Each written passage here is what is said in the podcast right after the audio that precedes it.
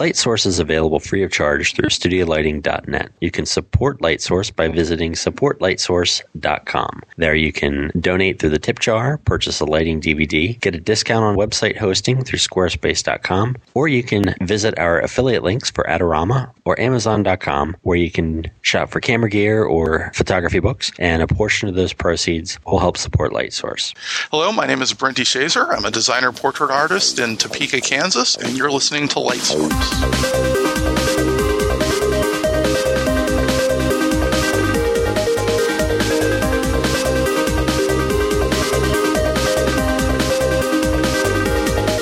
And welcome to episode 90 of Light Source, the official podcast of StudioLighting.net, website introducing portrait photographers to studio and lighting equipment and techniques. I'm Bill Crawford, publisher. And I'm Ed Hidden, exclusive photographer with iStockPhoto.com. On today's episode, we have an interview uh, with portrait photographer Brent DeShazer. Uh, you can follow along on his website at deshazerstudios.com. It's uh, D E S H A Z E R studios.com. Um, he is a portrait photographer. Looks like he uh, mostly focuses on seniors. Uh, he's based out of Topeka, Kansas. Has a really interesting website um, kind of built around the blog. So it's very, very image heavy. Um, lots of really, really great portraits. And he has some really cool marketing techniques that he shares with us to uh, kind of show what he does to set himself apart in his market and kind of provide a little bit of a unique product for people. Yeah, this is a really practical episode for guys that are doing portrait photography for a living, I think. Yeah, certainly. And it's it's always good to to hear people that have different ideas and, and make themselves a bit unique. I believe I remember him talking about quoting Seth Godin in the Purple Cow book, and uh, right. it's always cool to, to see someone that's actually taking something like that and and put it into practice. And even though you you kind of rack your brain so many times to try and come up with different things to set yourself apart, he's really done a great job of doing that and kind of give you some ideas to get your creative juices going about what you can do to make yourself unique in your market. Absolutely. Certainly, yeah. Get your uh, New Year's resolutions set up so you can, you know, figure out what you want to do differently for your photography this year, and uh, kind of go from there. A little inspiration. There's a, a, lot of stuff going on around uh, around the net. It seems. Uh, it seems like everybody's talking about photography stuff. There was one website that I had been stumbled on. I, I love the website psdtuts.com. They have some really really great Photoshop tutorials on how to create different effects and stuff. They've always had a network of different things where they've had a vector site and they've had a, a video site and an After Effects site. Well, they've added a photo site to it as well. Nice. Which is uh, photo.tutsplus.com, T-U-T-S plus.com. Uh, the, the word plus, P-L-U-S dot. So that will get you to it. It's kind of along the lines of a lot of the design sites where they um, do a lot of you know, inspirational posts where they have like, you know, 40 inspirational black and white photos or um, how to design a photo collage card, um, which actually links through some really good templates that I had downloaded that I plan to play with a little bit more. Yeah, it looks um, like a pretty cool blog. Photography and post processing tutorials from beginner to advanced. It's, it's a really great network and uh, a good site to check out. There's one there called Recreating a Professional Studio Lighting Effect. That's interesting. yeah, I was reading that one. That one's pretty good. And this will be another resource. Cool. While we're still on the lines of inspiration, Zack Arias had a really cool blog post the other, uh, I guess it was December 14th. He had it. Uh, he called it a foggy uh, Goya shootout. I'm going to guess that's how they're going to pronounce. Maybe it's Goya, G O Y A shootout. it's, an, um, it's, a, it's an acronym, right? it, it's an acronym for get off your arse. there you go. that's actually what it says on his blog. It's arse, so he didn't want to. He didn't want to swear. Um, but it's a, it's always a great motto uh, where you come up with different you know, challenges to kind of push yourself a little bit and uh, expand your creativity. So basically, they had four photographers, um, his business manager, himself, an intern, and his ten year old son. Nice.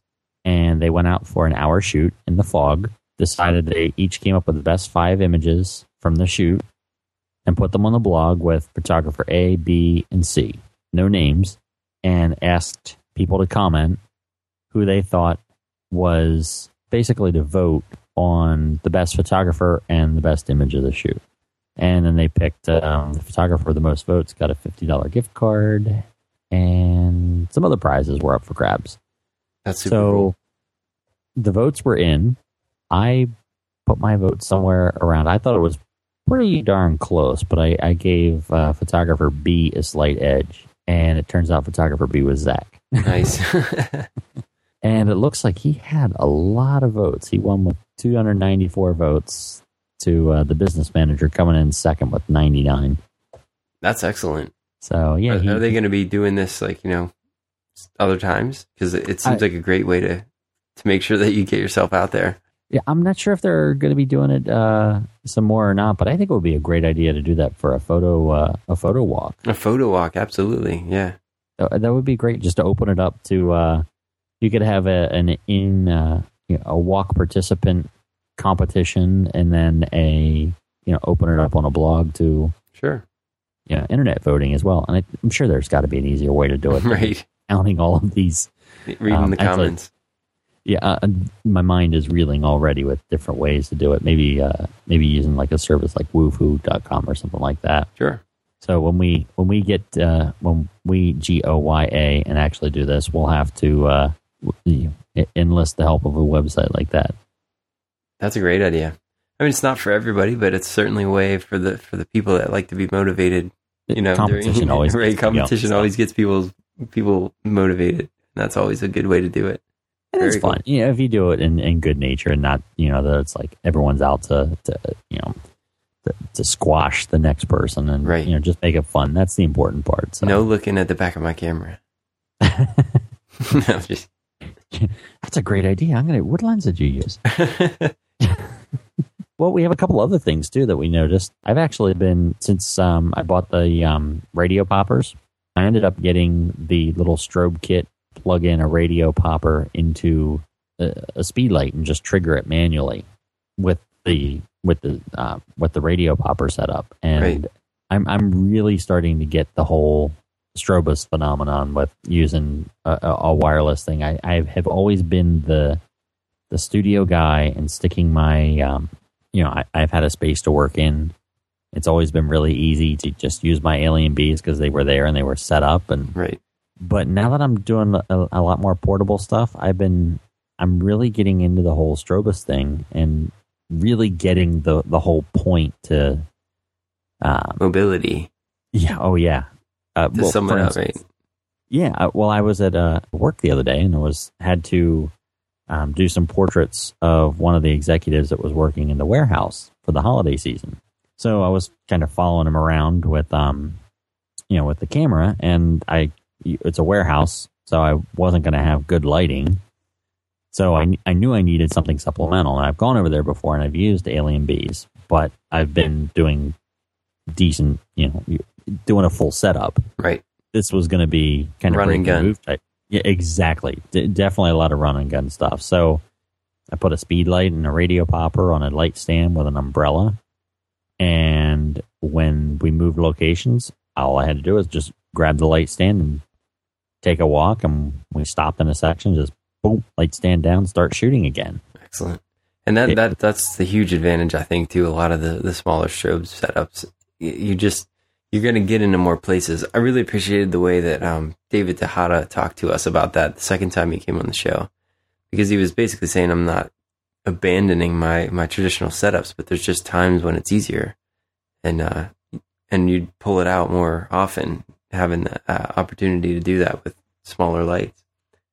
And I'm surprised around the house here too. Like when I was doing our um our Christmas card portraits, it, it was just so much easier having you know my little. I had a small tripod bag that I had my light stand with my umbrella in, Right. and it was just so much easier to just go. Well, I'll just set this up, Yeah. and I was set up. I was shooting, and probably was done in the time I would have been till I started shooting had I pulled out all my my strobe gear. Nice. Well, yeah, I, because I had the opposite experience photographing all of all of my family.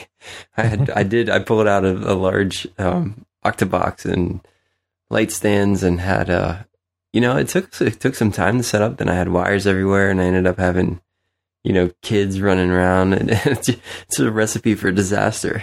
so I, I, sometimes it, sometimes the uh the the run and gun method is even better than um, than just portability. Sometimes it's a, it's good for speed. It's just more appropriate too. Yeah. Well, that's cool. Um, actually, all the talk that you're doing about about your uh, wireless triggers is, is got me seriously close to purchasing a set of my own. So I'm sure we'll have more stories to, to, to share about radio poppers. Oh, cool. Well, I you know I also want to throw in that I'm not abandoning um, my Alien Bee setup by any means. I, I still love shooting with that, and um, I actually have to give a big kudos to to Alien Bees. Um, you, you remember my light stand that I had that was starting to to crack a little bit? Mm, the one yeah. fixture. I had sent him an email and said, basically, I took a picture with my iPhone and I said, "This part right here that I'm pointing to, can I get that?" And I got an email back from them, and that's and they said, "Oh yeah, that's a that's a collar, whatever the, the name of the part was." And they said, um, "Yeah, that's not a problem." Um, they've already looked up my address. They said, "I think this is where you know this is the last address that we have for you." Um, it's already in a in a package. Just let me know if that's where it needs to be sent. To. That's awesome. I was just I, I was so impressed with the, that level of. Anytime a company has that level of customer service, that you know they don't you know they already anticipate the next couple questions. I, I, I that's just too cool. I, I love companies that do that. And Alien Bees is known for that. I mean, the, their customer service is just phenomenal. So, absolutely a, a good good point to make. Cool. Before we get into the interview, real quick, uh, we're going to take a minute to hear from one of our favorite contributors at StudioLighting.net, David, aka the Prince of Cheap, who has uh, an announcement to make about a new product that he's releasing uh, in the form of a web magazine. So, check this out. Light Source listeners, what is up? It's me, David Griffin, the Prince of Cheap himself. I'm just chiming in to announce the upcoming release of my new online magazine, Curvatura. It's going to be a creative magazine with one goal and one goal only. That's to entertain you guys. Just think of it as part fashion, part lifestyle, part journalistic, and part instructional magazine. You're going to get a taste of the back end lighting, hair, styling, makeup, the stories, even how we put the magazine together, and a lot more. That's going to be debuting right here at studiolighting.net December 9th. Photographers, this is your opportunity. So start submitting those 100k by JPEGs to Curvatura at yahoo.com so we can feature your work in the magazine. We're accepting and looking at all types of submissions. Go on ahead, get to shooting.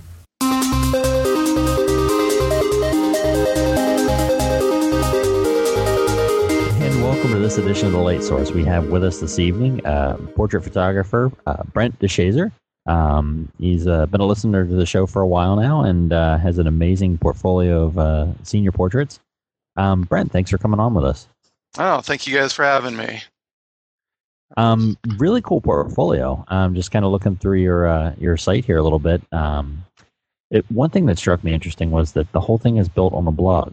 Is that uh, something new that you've worked with? Um, I've been uh, it's I've had a blog site for oh probably a year and a half now. So um, I'm actually uh, using a older version of a popular uh, theme called ProPhoto. Um, but uh, the newer ver- uh, there's a newer version out that allows you to do more uh, via the GUI in the back end side of things. Um, but I'm fairly comfortable coding myself, so I chose not to uh, do the upgrade when that came out a couple years ago. Gotcha. Now, now, how long have you been doing uh, portrait photography professionally? Uh, Um, probably around four years uh, professionally, as in um, you know actually actively trying to cultivate a client base and you know obviously charging people for it. So, um, yeah, right at uh, I'd say right at four years. I've had the studio for uh, since last February. I've been full time since last October. Um, actually started photographing people um, about five years ago um, after attending a workshop over in Kansas City with a friend of mine who's a wedding photographer. He dragged me to see this uh, crazy little Australian guy named David Williams who was putting on a, a seminar over in Kansas City and uh, he was a pretty famous wedding photographer and you know i don't really do weddings but i went along. I always go to seminars if they're you know relatively inexpensive or um, you know i can uh, think i'm going to get something out of it. Um, you know so it was five or six hundred dollars i think at the time and so for a two day seminar which was pretty reasonable before that, I had done sports and wildlife photography for a number of years, but uh, you know, two days with Mr. Williams really kind of changed my attitude and about photography and uh, you know what it could could really mean. He's uh, an amazing photographer, but also a really amazing human being, and I try to give credit uh, to him whenever I get the opportunity. So what was it about his his presentation that got you thinking uh, that there was more to more to the to the trade than what you had already experienced?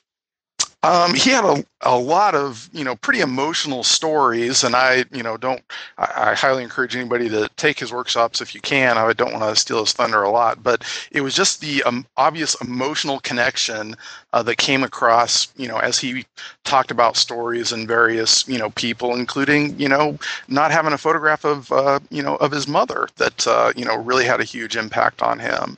So um, you know just you know, if you spend just a little bit of time with this gentleman, you find out, you know, he's just uh, a very genuine, down to earth, real human being who really, you know, connects with people, and um, you know, absolutely nothing, you know, fake about him. You know, just a, a real amazing guy. That's cool. That is cool. What What did you find most challenging, though, switching from photographing things and places to photographing people? Um, you know, the technical side of things, I mean, is always something that can be learned. Um, you know, I think for, at least from my perspective, fairly easily. You know, f stops and shutter speeds and things like that.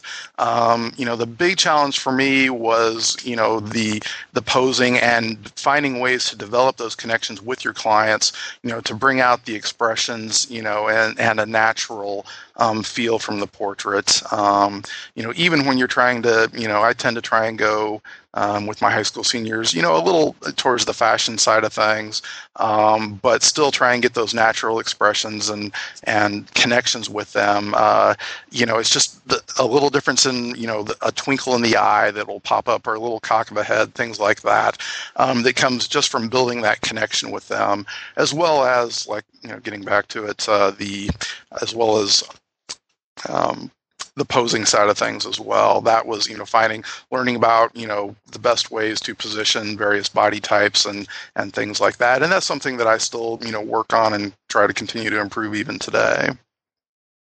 Very cool. What what were some of the things though that you found that carried over well? Um, you know, really the technical side of things, and you know, lighting i mean you know light is light you know regardless if it's you know natural light i mean you know obviously you modify it and shape it and position things how you need to be um, you know but at the end you know light is light and you know on sports when i was doing sports photography or wildlife you know i mean you always look to position yourself you know trying to plan where the light you know and that was usually natural light but you know where the light was going to be you know at different times knowing which end of the field was you know better to be at things of that nature um, you know that uh, you know for me was very much, you know, again, light is light, and that seemed to, you know, translate over fairly easily for me. Very cool. Well, one thing that strikes me looking at your pictures, I mean, I, you mentioned that you, you tend to shoot towards the uh, the fashion style when you get to doing your um, to doing this work. Do you have a lot of um, uh, I don't know difficulty coaching you know high school seniors basically into doing poses that you would typically expect that of uh, someone that's been modeling for many years? Um, sometimes, um, you know, it, it will. It always depends on the individual. Um, there are, you know, some seniors that I've had who, you know, are absolutely amazing. I mean, they must, you know, practice in the mirror. You know, some of them have even had a little bit of modeling experience. Um, but, you know, a lot of them are, you know, fans of popular shows like um, America's Next Top Model and Make Me a Supermodel and some of those types of shows. Um, and so, you know, they come in and sometimes they'll just, you know, right off the bat start hitting it. Um, you know, other times you've got, uh, you know, people who, you know, maybe aren't quite as comfortable as confident with themselves. Um, and you have to take you know take that into account and maybe not necessarily you know go as far as you might uh, you know with somebody who was a little more comfortable with themselves. Now do you shoot primarily in your in a studio? You mentioned that you had a studio. Do you do you do much of your senior portrait stuff in there um, you know, and this kind of goes back to, you know, again, the David Williams philosophy. I do, you know, I have the studio and it is there. Um, and I always do some simple headshots that a lot of times I'll use in composites. Um, you know, if we've got some bad weather or things like that, we'll do some things in the studio. Um, but I am probably, you know, 10 or 15% studio and the remaining 85 to 90% um, location work. Um, you know, for me, and again, I, I, don't think these days, you know, times have changed so much. Um, you're really not going to, at least with most of my clients, engage them and get them excited about their, in, you know, senior pictures um, by putting up a wrinkled muslin background that's got some design on it and try to create some artificial environment. For me, the excitement really comes on locations you know, and part of that comes, you know, with the consultation that we always do ahead of time as well to find out what like locations, props, you know, anything like that that they want to work with, you know, and try and uh, build from there. You get your models involved in selecting locations, or do you have some places in mind, you know, ahead of time, and and does it vary, or do you have favorite spots? Um, you know, I there in you know I'm here in Topeka, and it's a town of roughly 120,000. It's not a huge town, um, but uh, there are standard spots. Um, you know, there's a very popular lake. Um, there's a hill out on the main strip that overlooks, um, you know, where most of the uh, retail establishments are. That, um, you know, when you photograph out there, you throw the background out of focus. It makes a nice effect with all the lights in the background and everything like that. And you get a lot of requests for those types of locations. Um, but what I try to do in my consultation sessions is really get the you know seniors thinking about you know what are some places that you know maybe have some meaning to you. You know, ask them, do any of your relatives own you know businesses? You know, would you be interested in doing some you know photos around your home? You know, like in your room or any special places you know around your home or yard that might have some meaning to you. Um, you know, is there any places that you like to go and hang out? Um, those types of things. So yeah, there are the standard um, locations that we get requests for. But, you know, I also work with, you know, if they don't have any ideas or, you know, I mean, I photographed in art galleries and junkyards and, you know, rooftops and just different places that I can find, you know, here. And we'll do some traveling. You know, Kansas City is 60 miles away. So, you know, I'll go over to there. Um, you know, there's a couple other smaller towns, you know, with that are 20, 30 minutes away um, that we'll sometimes, you know, drive over to just for something a little different. So do you do you spend a day with the senior then, or in, and their family, I guess, or how does that work?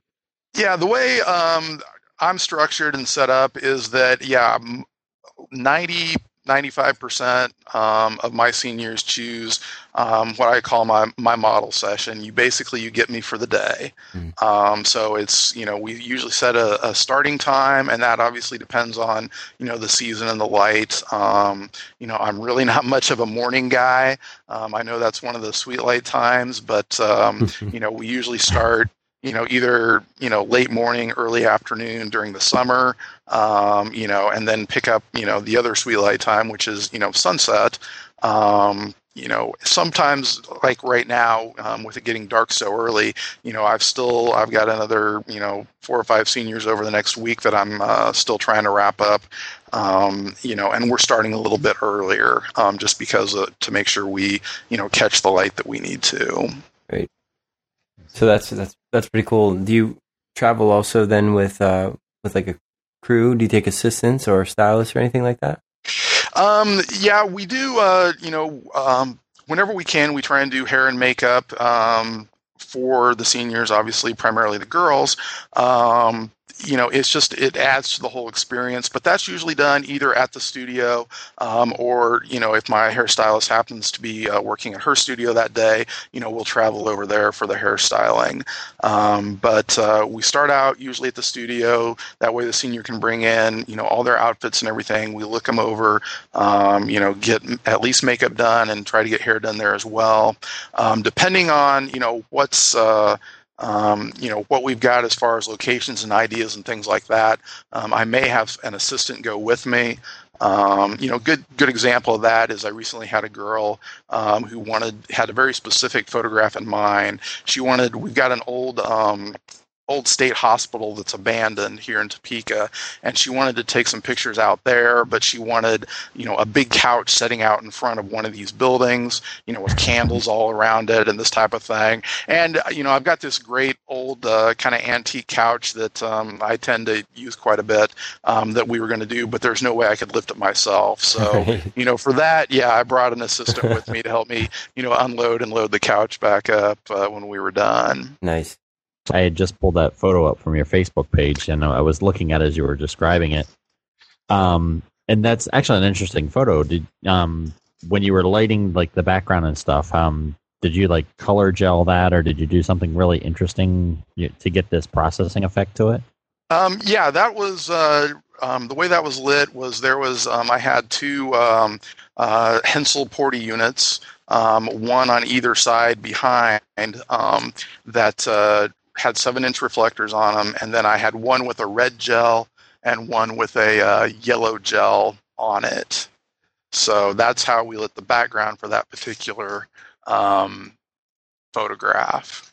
Um, and then I believe she was lit uh, with a video light. So oh, okay. Just, so well, let's talk about your location rig uh, setup then a little bit. When you take lights out in the field, do you the Hensels that you mentioned are they continuous lights? Uh, no, they are uh, 1200 watt second um, strobe lights. So you you have um, power packs and so forth out there, or how how do you how are you generating that kind of power? Yeah, they are. Um, they're battery operated, so similar to um, like an Alien Bee with a Vagabond. Right. Um, they're just designed for you know they're they're self-contained. Um, the the strobe heads are designed just to work with these Porty packs. So and uh, they're battery operated. Um, the batteries are you know old lead acid style um, uh, alarm batteries actually. So whenever you need to replace them, good old batteries plus or someplace right. like that, I just run over to. So you can get uh, roughly about 250 or so full power pops out of the, each one. Excellent. Well, actually, that's a good question. I was going to follow up with when you're on a when you're on a set like this and you're doing these shoots. Um, you keep multiple batteries with you, I'd assume, because I, I think I probably pop more than 250 shots in a in a full day. yeah, I have uh, I have two batteries for each one of the Porty strobes, so um, that usually gets me through most days. Um, I've also um, on some of the trips we've done and things like that. Um, I'll bring the chargers along and use, um, you know, one of the inverters plugged into the, you know, cigarette lighter um, to charge. You know, when I take one battery out when it's exhausted, throw it on the charger when I put, the other one in, and it seems to charge fairly well uh, just using that that scheme of the uh, power inverter. Sure.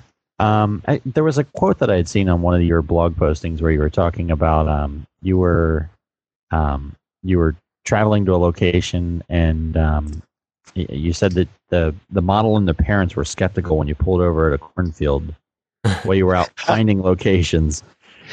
Do you do a pre-shoot with um, or a pre-drive around with your models or your clients and stuff, and, and go and say that you know this is where I'm thinking we do this or that, or does something like that happen, like spur of the moment, and you go, "Ooh, let's go there."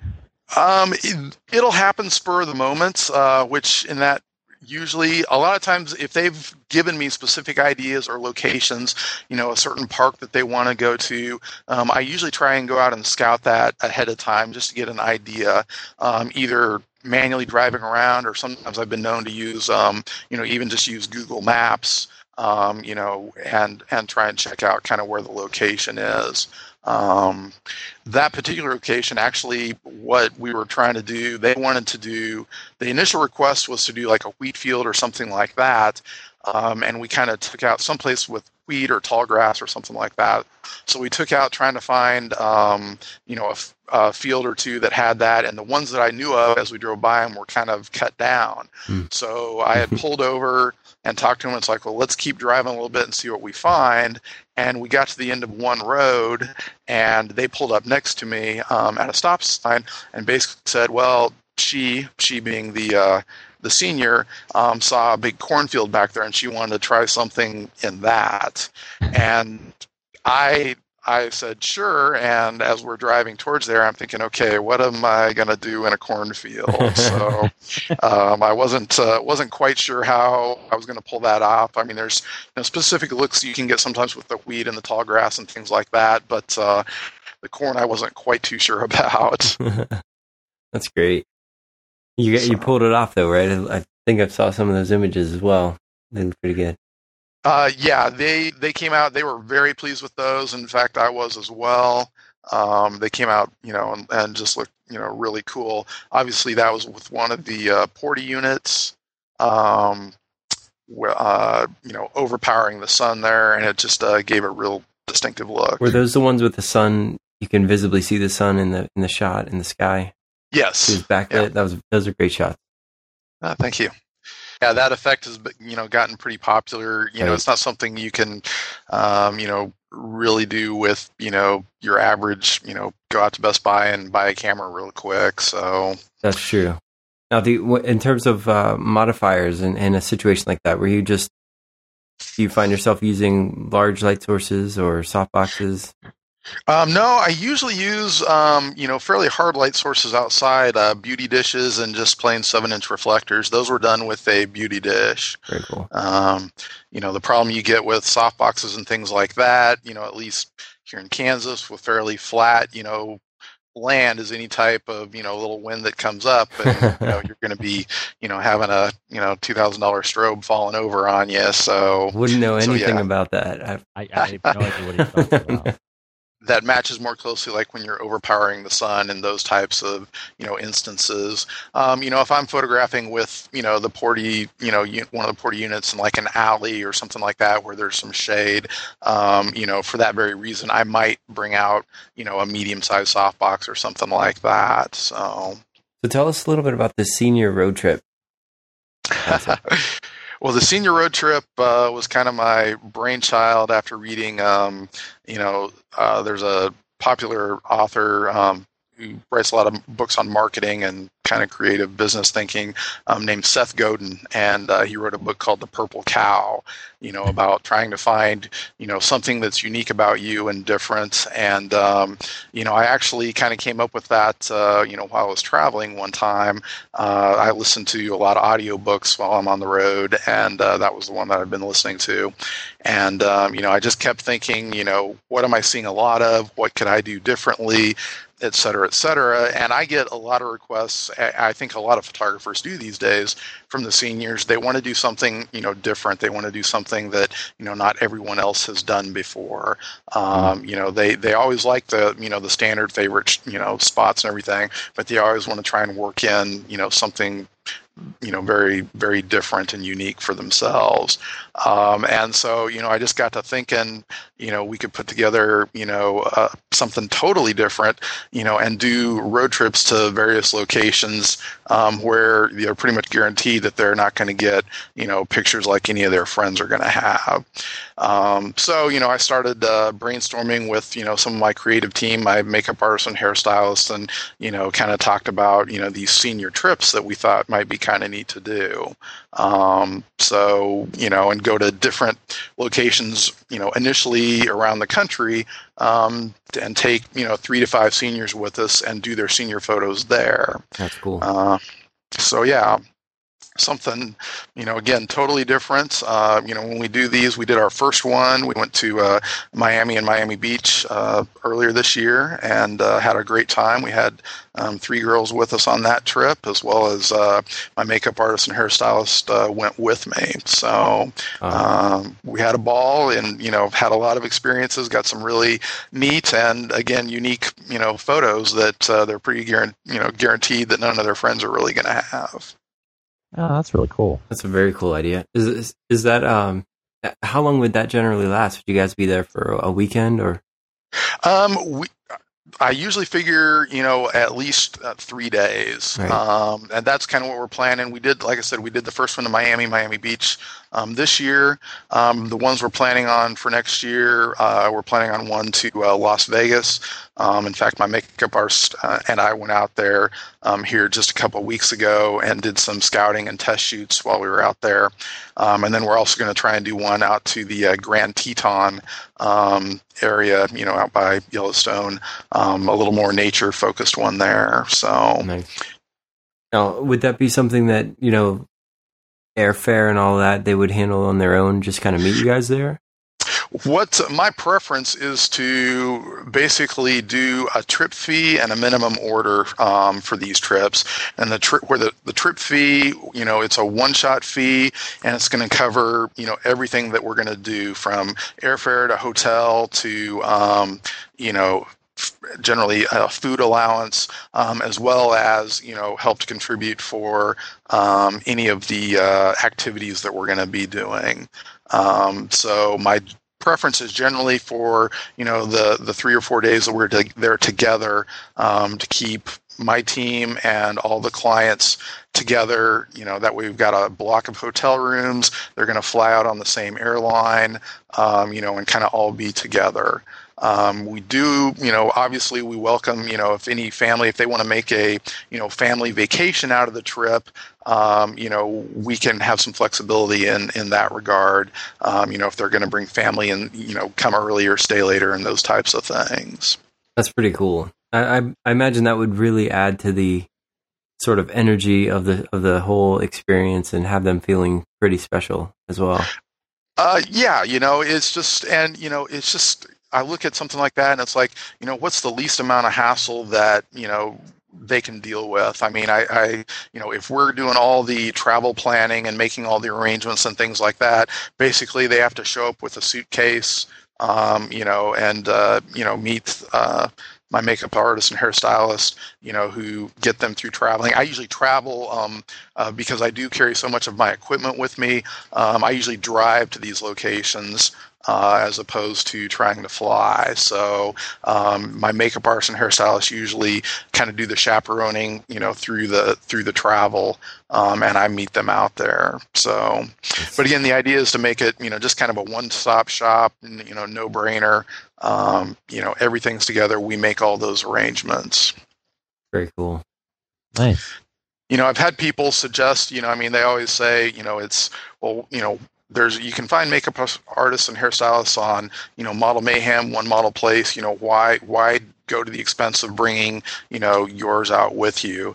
And you know my my answer my argument for that is that you know i'm very used to working with you know these people um, and they do a great job on not just what they do with makeup artists and hairstylists but they're very good at helping you know they even do a little posing coaching with me um, but they also are great at preparing you know the girls you know get you know telling them how good they're going to look in their photos you know and things like that. Plus they're a lot of fun you know to be around. Uh, you know they um, they're a little bit younger than me. We kind of play the good cop bad cop role. Um, you know I try and follow all the rules and make sure you know we're at places on time and things like that. You know and then uh, you know Amber and Lindsay, uh, the two main ones that I work with, you know tend to be a little you know more loose and and you know have a little more fun with the girls. So um, you know, it, it works out well. Uh, like I said, our first one in Miami Beach was an absolute blast. We learned a lot on that, um, and uh, we're already applying a lot of what we learned as as we plan for uh, the next two coming up next year. That's great. Nice. And I would imagine a, a service like this is a, a pretty decent premium for uh, for your customers as well. It is. Um, you know, it's you know just from the very nature of it. it you know, it's got to be. I mean, at the you know just to cover expenses you know, I've got, you know, all the airfare and hotel, you know, not just for the clients, but, you know, I have to provide for makeup artists and hairstylists and, you know, myself obviously as well. Um, plus, you know, the things, some of the things we do on these trips, um, you know, they're not inexpensive. Uh, you know, a few things we've got planned for Las Vegas um, that we're hoping to do is, um, you know, like one night get, uh, you know, a presidential suite at one of the big hotels. I mean, one of the big, you know, two or two 2,500 square foot rooms Mm. and do like a real couture night that night. You know, but those rooms, you know, are twelve, fifteen hundred dollars a night. Wow. Um, you know, we want to, we're planning on renting, you know, a Ferrari or something of that nature while we're out there. Um, you know, and that's five, six hundred dollars for half a day, you know, to, to do that. Um, you know, limo services a few hundred dollars. I mean, all these things add up and their costs have to be incorporated into that to make sure we're covered. That's wild. And and you're not finding that it's it's difficult to sell any kind of a, a package like this in the in the, current economy with things the way that they are right now. Are you? I mean, I assume that you're having a great time booking all of these. Yeah, I mean, things are going really well. I think we've got one committed for Las Vegas already. We're just now actually starting to market for that a little, um, those trips next year a little bit. Um, you know, we're actually, um, you know, you get, uh, you know, here in the Midwest, um, you know, we haven't really been hit as hard, at least in my location, by the economy in general as what you know they've seen on some of the coasts and places like places like that. Um, but on the flip side, you know, they are kind of a high-end trip, and it, it requires quite a bit of upfront money.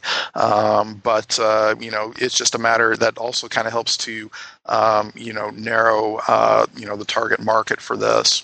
Um, we are actually planning, just because of the nature of the trip. I mean, technically, um, you know, we don't have to take um, just students here, you know, from the local area. you know, we're going to probably market this into you know start expanding the marketing on this a little bit you know and moving into you know maybe some of the Kansas City area. But eventually I could see us marketing this you know nationwide. Um, you know it might be get a little trickier as far as arranging some of the flights and meeting people and things like that.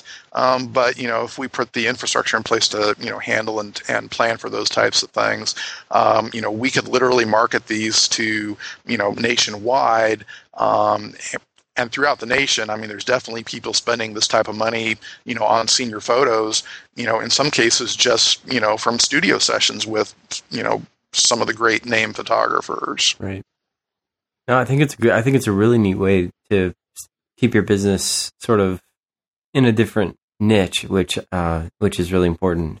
And because you mentioned Seth Godin, I was also wondering, he's written some other books about sort of building community, building following, and and a lot of the social stuff that's going on right now. Um, how how have you taken advantage of some of that in your business? Um, you know, well, obviously, I mean, you know, social networking, you know, Facebook and Twitter are the ones that, uh, you know, I probably spend the most time with. Um, but uh, you know, and there's definitely some advantage. I've got some, you know, clients. You know, I'll ask them, you know, how'd you find me? Um, you know, and you know, Facebook. Um, you know, they'll tell me Facebook. Um, but the majority of my you know clientele you know has come primarily from you know word of mouth you know marketing um, you know and getting my kind of particular look out there you know once the you know the seniors that have come to me start handing out um, you know their their wallets and things like that you know I don't even watermark my wallets um, you know with a studio logo or anything like that um, people seem to find me you know they they like that look um, and it's kind of distinctive, especially in my area, um, for some of the things I'm doing. There's not too many, you know, photographers around here, you know, haul around, hauling around the big, you know, battery-powered strobes and things like that. Um, so, but definitely, um, you know, community is, and you know, building up a community, but but doing it. I mean, you've got to relate to your clients, um, you know, and they've got to you know not just like what you do but almost you know they need to like you and once they do that and once they like you know you and what you do uh, i can't remember the term that seth uses is it a is a sneezer or a dribbler or something like that but you know they're just out there. I mean they'll tell all their friends. I mean i've had you know moms come in and it's like oh you know we're telling everybody about you. You know we love what you do and we love your photos and you know we're just letting everybody know what a great job you do. And you know again the seniors are out there handing out the wallets and it's like oh who did you know who did your senior pictures? And so um, you know it's really you know this has been my first full year in business. We wrapped up, you know, the first full time year um, here in October, um, and you know, we learned a lot, um, built a really good base, and uh, you know, some of the things we put in place, I think, we're really set to, uh, you know, really take off and and grow even more next year. Excellent. Have you found that a lot of the social media and digital images are important to your clients in this age group? Yeah, I mean, Facebook images, you know, they're they're huge. I mean, you know, they everybody wants, you know, the Facebook images. They're almost a, you know, a digital wallet essentially these days. I mean, um, and so yeah, the the Facebook images are are big. Um, you know, you get an occasional request. Oh, you know, can we buy all the pictures on you know CD or DVD or something like that? Um, and you know, this year we weren't really prepared to you know address those requests. Um, we didn't really have that option available. Um, you know, obviously everybody knows you know the trick is to try and make that profitable. You know, you can't go out there and spend an entire day with a senior and then, you know, sell a DVD for $500 or whatever um, and still, you know, run a profitable business, you know, and pay your, you know, in my case, I've got, you know, the studio rent, I've got, you know, the phone bills, you know, insurance. I mean, all, you know, taxes, all of these things, you know, that you have to take into account to actually run this as a successful, you know, business. Right. How how have you handled that? How have you addressed the digital distribution of your of your images? Um, the face, you know, we size. Um, if they reach, if they buy certain packages this year, or if they reach a certain bonus level, um, then the Facebook DVD is a, is a bonus item for them that they get. So any pictures that um, they've purchased um, you know, then they can uh, they get a, a small downsized image um, on the DVD that they can then post on Facebook as well. Um, that's primarily how you know, and it's also available for separate purchase if they don't meet one of those bonus levels.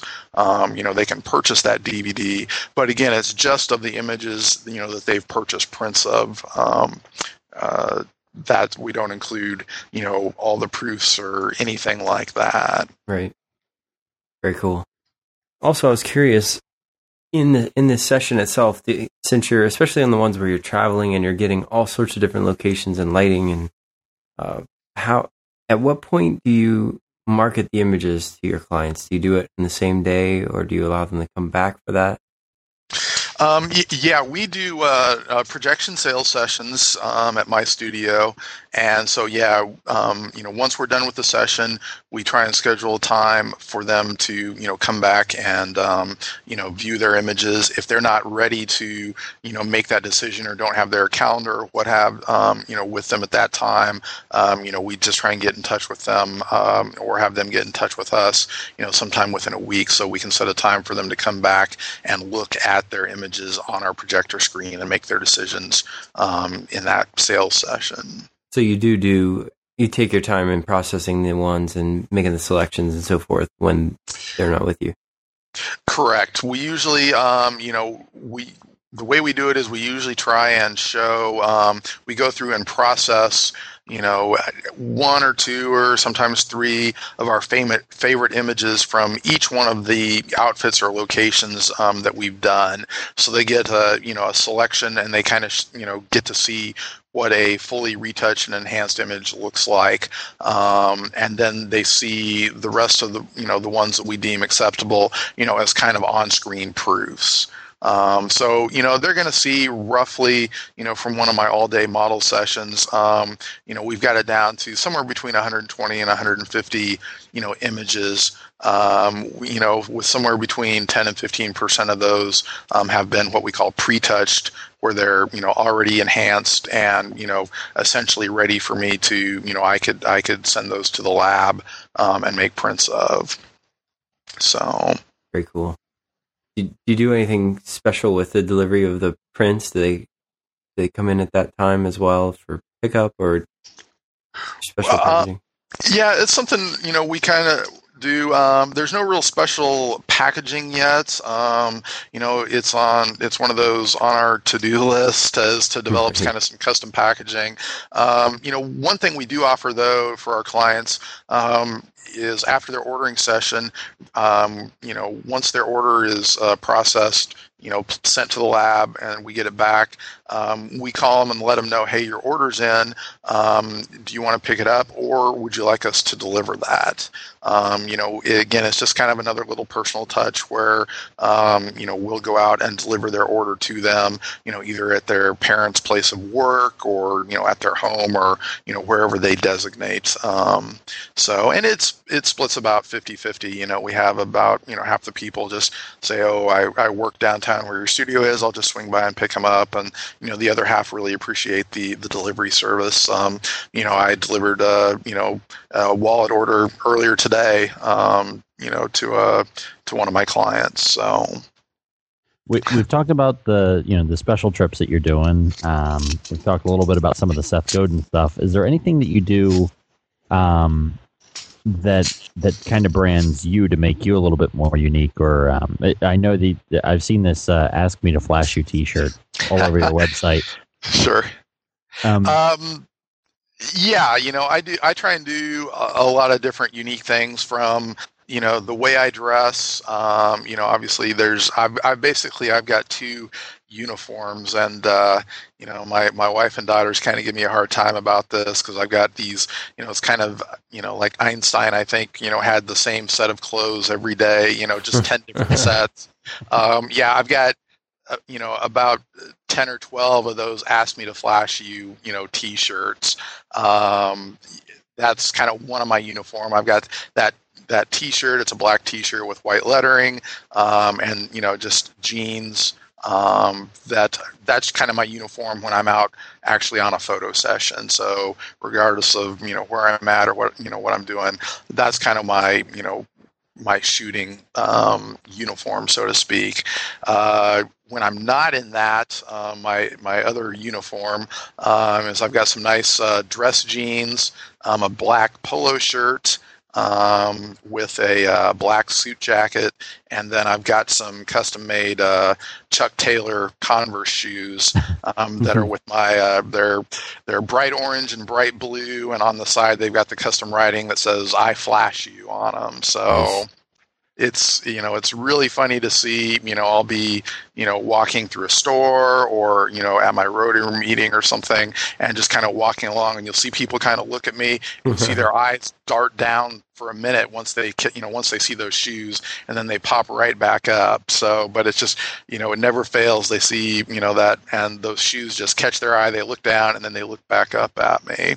And you know I've had people you know, in just random stores, you know, recognize me. They'll come up to me and, you know, say they either see the T-shirt or they see the shoes, and they say, you know, hey, I saw you photographing, you know, out at the lake or, you know, on a rooftop or, you know, whatever it happened to, to be. So, um, you know, it's just kind of, uh, you know, one of those things that kind of goes along with, you know, I mean, if you read all these books on sales and marketing and branding and things like that, you know, kind of building that identity up. So, and from what I've seen so far, it appears to be working uh, pretty well for me. That's great. I was going to ask if you have many people that uh that get offended by the the line on the t-shirt, but I guess it kind of helps you uh, sort out the people that would probably have a personality that fits to work with you. well, and you know what's really funny? It's kind of a joke, but you know, uh, you know, a lot of people will, you know, see the T-shirt, you know, and read it, and then they'll give me this funny look, and they'll say, you know, ask me to fly. I don't think so, or something like that. my, my, response usually is, well, you know, what, what are you thinking? I'm, I'm just a photographer. You know, you must have a dirty mind or something like that. It's usually good for you know a, a, a fun little chuckle there. So, and once uh, they realize the photographer portion of it, um, you know, they usually lighten up quite a bit. So, but it uh, it does get a reaction. You need to turn like the O's into like umbrellas or something like that. Good idea. you had mentioned that uh, that you were looking forward to doing a prom this year and uh, before we began recording the show. Um, what are what are some of the ideas that you're you're thinking about that? Like, how are you going to have to change your uh, your approach for that sort of a, an event setting? Um, you know the big the big key there will be you know in a prom type situation you know it's going to be hard for me to resist the urge i'm i'm the type i like every photo that gets presented to a client to be absolutely perfectly retouched mm-hmm. and you know something um, and in prom and you know sports event type photography and those types of things that are kind of high volume. Um, you know essentially you have to make sure that your lighting is right your exposure is dead on um, but they're usually you know there's just because of the volume that you're going to be doing you know there's not time to go in and do a full enhancement on every particular image. Um, but yeah, the prom you know that we've we've definitely been contra- contracted to do. Um, you know, we're really excited to be doing that, um, and even that we're going to try to kind of throw a different spin on some of the things that we're going to be doing for that prom. Um, the theme for that is going to be a masquerade ball, and so we're actually going to be um, I'm actually going to have my be working with my hairstylist and makeup artist, and actually we're going to work with several um, and actually provide hairstyling and makeup for the prom, um, so they won't have to go out to you know the makeup counters that you know or do their own or these types of things. And on top of that, not only just standard makeup, but uh, my makeup artists they can actually create um, masks in um, in with makeup and even put little jewels on and things like that and really go with the masquerade ball theme. Mm. Um, oh. So yeah, you know, again, just trying to, you know, whatever we do, how can we take this, you know, kind of to the next level? Um, you know, the other thing we're going to be doing, uh, I think, I'm still working out uh, all the kinks in the system, um, is being able to, you know, post those, um, post the images that we take to Facebook, you know, in, in almost real time. You know, as soon as the you know the um, photo is taken, we'll be shooting tethered um, and have those download automatically process out to a small JPEG, and then have that uploaded and um, you know tagged on Facebook. So, uh, just a couple of different uh, different little ideas. That's great. That's a very cool approach to it. By the time they wake up the next morning from the prom, they'll be able to go on Facebook and see their photos. Absolutely. Yep. Or even from their mobiles, right? yeah. I mean, they could be out on, you know, with a smartphone, you know, out there, provided, uh, you know, that they could, you know, get, uh, you know, Edge or 3G access or whatever. Yeah, they'll be able to, um, you know, to go out and check those out, you know, virtually, like I said, almost in real time. So that's excellent. Oh, one other thing too is I'm I'm looking through your portfolio. Um, I noticed a number of underwater shots. Um, do you work with a, a, pool that you have like at your studio area or do you do different areas and uh, what sort of um, technical challenges do you deal with when you're doing something like this Sure. Um, yeah, the underwater, you know, photographs were a big hit. Uh, you know, I've got to give credit to, uh, you know, that I, actual idea to, uh, you know, Kirk Voclain. He's a real popular uh, uh, senior photographer down in Houma, Louisiana, and uh, that was an idea that I actually borrowed from him. Uh, so I'll give him credit here, but it was new to my area. Nobody else was really doing that around here. Um, I've got access to a couple of different pools. Um, for doing the underwater um, shots. My uh, my primary makeup artist Amber, her parents have let me. Um, they've got a big saltwater pool, you know, with a real neat tiki deck all around it and everything that we've been able, you know, they've been kind enough to to let me use for a number of my sessions.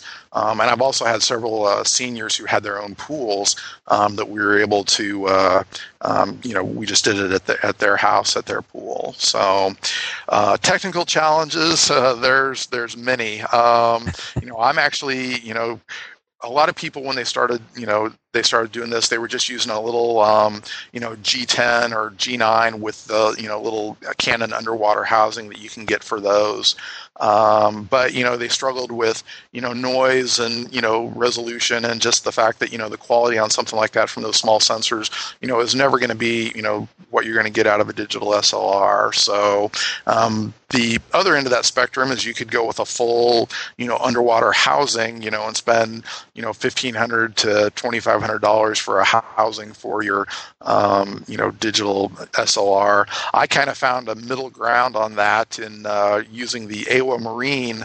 Um, they make an underwater bag.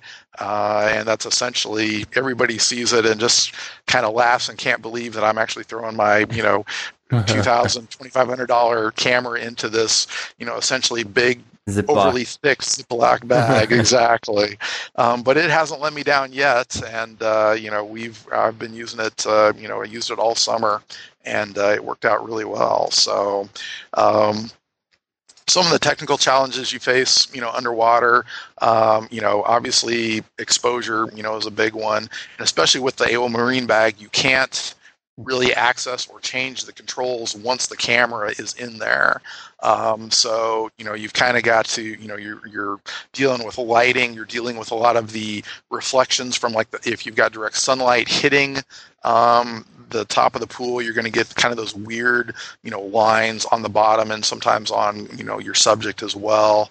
Um, so those types of things you have to uh, you know kind of take into account. Usually, what I'm doing is is setting my camera up you know, with generally I set the I am using the camera with um, my SB900 flash in the Ewa-Marine bag, and so generally what I do is I set my camera to um, its maximum sync speed, which is one two fiftieth on the um, D700 that I use, um, and then in shutter speed priority mode so that it's going to act you know select um, you know a shutter speed and then i depending on if it's a bright sunny day versus if i'm you know or if the um, sun is past the the trees the tree line and so we're getting shade um, i'll i'll kind of correct my um, uh, I use my ISO um, to balance out the rest of the exposure and set Mm-hmm. anywhere from you know 200, 400, 800 somewhere in there usually. That's very cool. And and I would think that salt water would hurt your eyes to open them underwater. Well, I've got goggles on. Yeah, I'm thinking of your subject. um, actually, you know, it's it's actually it's pretty pretty easy on the eyes. I think even easier than than the chlorine pools It'd be are. like saline, I guess. yeah, Actually, so, actually, uh, a friend of mine, Bill, has a that's pretty close to us. Has a saltwater um, pool to control their pH, and I have a lot less problems than I do with a chlorinated pool. Interesting. Well, we'll have to take your camera and put it in a Ziploc next time. I'm, I'm sitting there thinking about what's going to happen at uh at uh, Ann and Bob's house next, this coming summer. That's great. Um, you you mentioned that you shoot with a Nikon um, a Nikon body. What what are some of your favorite lenses though for portraiture? Um, you know, I am very much a 70 to 200 guy. Um, you know, that's that's been my, you know, on the 35 millimeter systems. Um, you know, I shot Canon for a number of years um, and used the 70 to 200 2.8 IS um, on that system, and I use the 70 to 200 VR um, 2.8 on the Nikon system. Um, you know, it's probably on on the body 90% of the time. Right. So that's my kind of preferred go-to lens on the Nikon system. I was just curious. You can almost recognize the the bokeh in some of the images of, of in certain lenses. You look long. It's, Absolutely. beautiful, beautiful, uh, beautiful shots that you're pulling out there, man. Oh well, thank you. You mentioned that you guys check outfit selections and so forth. Does that affect much how you um, how you handle color in your images? Oh, absolutely. Um, you know, it'll affect what you choose for backgrounds as well as you know background locations. Um, and it even affects, you know, decisions as far as makeup. I mean, we usually try and, you know, get an idea of, you know, what the colors, you know, their outfits are, um, so that we can better match the the makeup um, to those outfits. So, uh, any, you know, from both, you know, color to the actual style of you know, what the makeup is applied. So, So- when they change outfits, then is there is there sometimes opportunities then for you to completely redo the makeup, or you try to plan that stuff in a in a sequence? It's it's usually planned in advance. Um, you know, the the initial makeup look um, is done to try and best coordinate with the the widest variety of their outfits. Because usually, once we get going, we really don't have a lot of time to you know change up something like you know the makeup um, for my standard. Now that's for you know my standard all day you know model sessions that I provide for the local seniors. Um, you know, on the trips where I've got my makeup artist and hairstylist with me, you know, all day, we do uh, we are able to take a few more liberties with that and change it up um, between locations or between you know outfit changes and things like that. Excellent. And I I noticed also as I'm just kind of looking through your portfolio that you you uh you've done some really great things with with backlighting. Is that something that you you experiment with a lot, or Um, some. Uh, are there specific shots that you're I thinking guess of? I guess many of these are outdoors, so it almost seems it almost seems like you're you're just taking advantage of the fact that the the sun is from behind. Yeah, um, you know, definitely. Again, that's you know, lighting 101 kind of positioning. Um, but yeah, I do like to if I'm going to be photographing them, um, you know, in full sunlight or trying to overpower the sun, you know, you usually put that behind them to you know try and get that that rim light um, and where they're lit from the other side, you know, or you know from the side um, with the with one of the strobe portable strobe units. Um, you know, but even on you know what I've taken to doing quite often these days is um, you know even in nighttime situations or you know cloudy situations, um, I picked up one of the little Gorilla Pods. Um, and a lot of times I'll stick my SB900 on that and put it uh, behind them to give that edge light. Um, you know, as that's when I'm trying to balance. Usually, when I'm trying to balance, you know, the strobe with you know the daylight or the ambient lighting. Um, but I'll put that little SB900 behind them, and it just gives that you know little edge, Right. you know, rim light, um, a little separation. Um, and something again that you just don't see um, in a lot of other you know photographers using around here. Very cool. Do you, do you end up introducing reflectors much, or or fill cards or anything?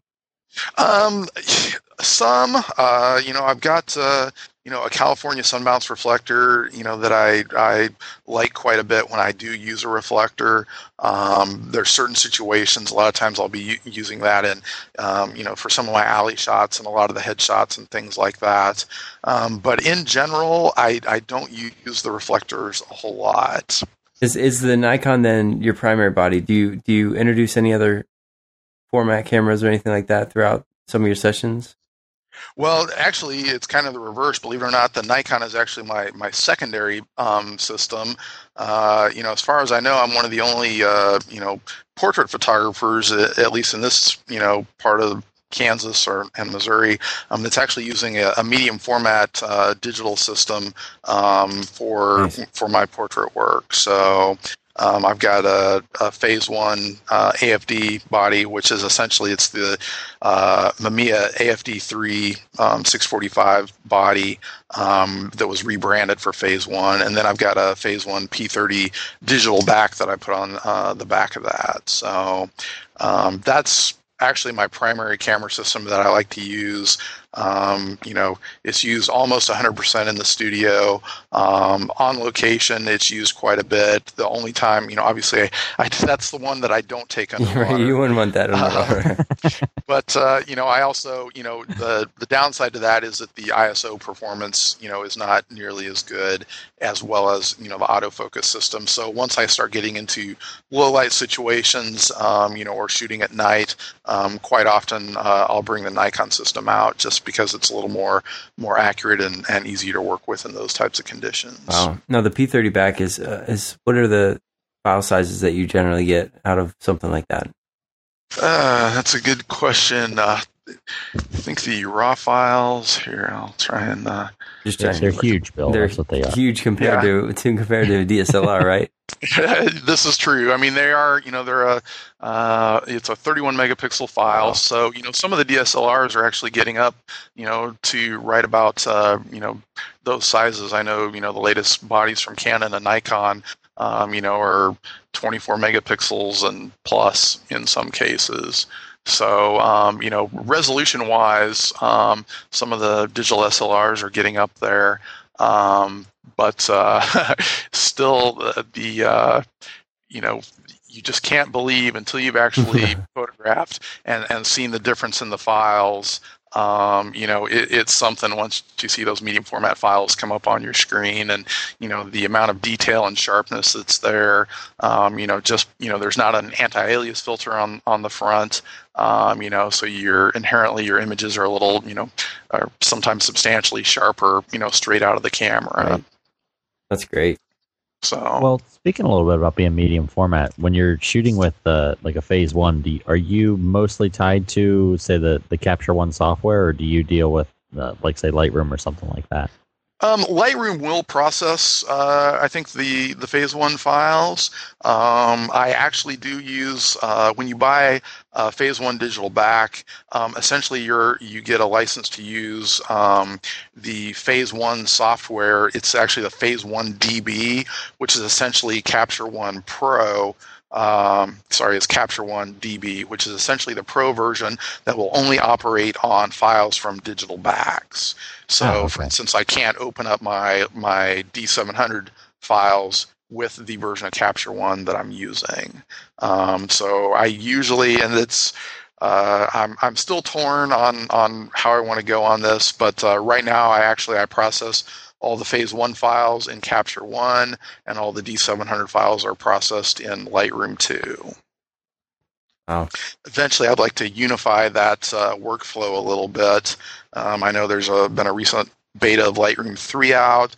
Um, there's also Capture One 5 that was recently released that uh, I haven't had time to, um, you know, uh, play with either one of those systems yet. Each system, you know, each application has its its strengths.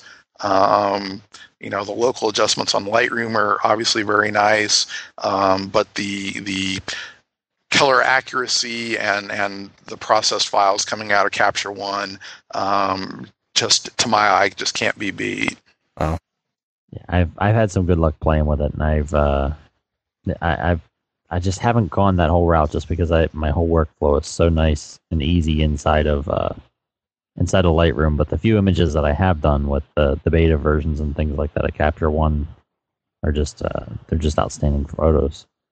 And you know, I mean, I guess workflow is is the key there. I mean, it, it comes down to you know once you establish you know your process for you know taking the images from start to finish. I mean, my you know I usually process you know process. I always photograph in raw and process in capture one and lightroom um, and then the files that come out of there you know are usually um, brought into photoshop um, for for editing. So it's just that you know initial use of two different applications for processing two different sets of files um, that probably adds a little time to my workflow um, but right now i'm just i'm very i'm fairly satisfied with you know the quality that i'm getting um, from each system. So i'm sticking with it for now.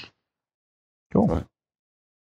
Well brent before, before we go uh, you, there's something that you, you mentioned that was was unique and i thought i wanted to ask you about it. Tell us about the time capsules that you that you mentioned that you have inside of your studio for seniors Oh, um, I'm I'm assuming you're talking about uh, the little capsule machine. The cap uh, the, the capsule machine. Yeah, and essentially, if anybody's gone to you know generally to a grocery store or something like that, um, you know you see these uh, you know, on your way in or out. They're usually by the, the door. Um, you know, there's this little rack of little machines where you can put a quarter or 50 cents or whatever in, and, you know, you get little toys or candy or balls or things like that. And, you know, this is one of the things that, uh, you know, I, I purchased one of these um, you know, as just a little bit of a, a little touchstone um, there in the studio, something else for, you know, my clients to interact with. So I've got this little, you know, cap, toy capsule machine in here, um, and I I bought 250, I think, of the capsules that had, you know, some little alien you know rubber alien guys in there for the toy but i throw a couple of pieces of candy in there um, and then i've got a little button machine that i make um, uh, you know buttons on them that have you know popular quotes from movies and TV shows and things like that. Um, but some of them also have, you know, they'll have like, you know, twenty five dollars off your, you know, your um, or they'll have you know nice. a free set of wallets or something like that. So you know it's a bit of a crapshoot, but again, it's something for you know my clients to come in, and it's it's you know it adds to the overall experience, which you know for me is is very important in, in this day and age. Um, you know, it gives them it's again I call it a little touchstone, but it's something that they can go and do and add to their experience that you know nobody else is really really doing. So that's very, that's really cool. It's very unique. I haven't seen anybody else doing that one yet. Anyway, that's awesome. well, tell tell us then also where can where can people see some of your images? Um, well, my my website is uh, deshazerstudios.com. Um, and that actually will redirect you to um, my blog, which I run my main website off of, uh, you know, off of a WordPress blog. Um, I haven't been doing the best job at keeping that updated. I, I will go for a while and be really good at keeping, you know, latest images updated there and then stall out for a little bit as the workload kind of picks up um, but uh, also my my Facebook sites. Um, I actually have uh, two different pages for my business. It's uh, you know just facebook.com slash DeShazer Studios, and then there's also facebook.com um, forward slash Senior Road Trips. So uh, those have information. The DeShazer Studios is you know my general website, and then the Senior Road Trips um, site is dedicated you know with images and, and information on on the trips, both the ones we've done and the ones we have upcoming. Very cool. cool. Well, Bren, thank you so much for sharing with us tonight, and uh, it's it's been a, it's it's been really interesting just hearing how your unique approach to your business and and how you've really um you've really made a good business for for yourself there. So thanks for sharing some of that with us. Well, again, thanks to both of you. I'm absolutely uh, thrilled to have been asked to come on. So I've been a long time listener. Think you guys do a great job, and uh, you know appreciate the opportunity.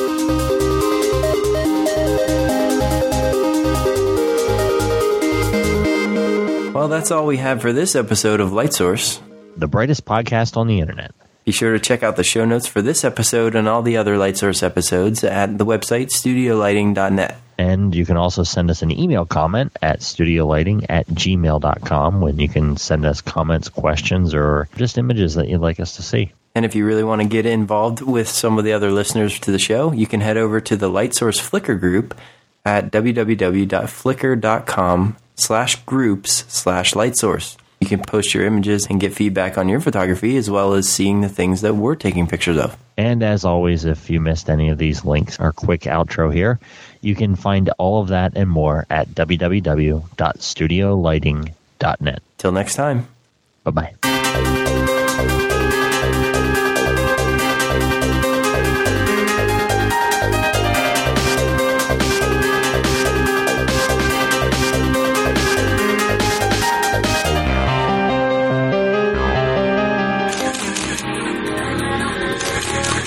Check out this show and more great photography podcasts at photocastnetwork.com. photocastnetwork.com.